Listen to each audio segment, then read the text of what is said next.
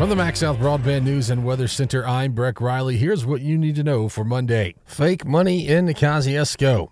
Counterfeit bills have been used at several locations recently. Three businesses, and each one of them, one $100 bill was passed at those businesses. That's Chief of Police Chris Ray. Two of those businesses were gas stations, and one was a fast food restaurant. Police in Ackerman also released a statement about more fake money going around that part of the state. Counterfeit money and other scams always increase during the holiday season. If you think you've received the counterfeit bill, you can contact your local police department.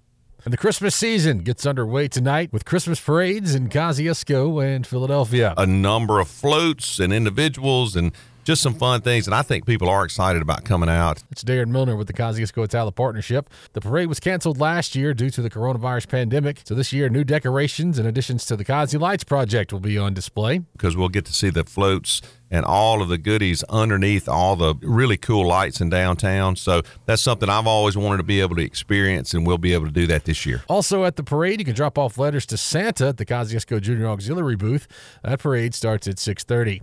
In Philadelphia, Tim Moore with the Community Development Partnership says the parade officially kicks off the holiday season. We've already had, you know, Black Friday, Small Business Saturday. Now it's Christmas, and the Philadelphia Christmas Parade kicks off the December holiday events. The city did have a parade last year, but it was at 50% capacity due to COVID 19 restrictions.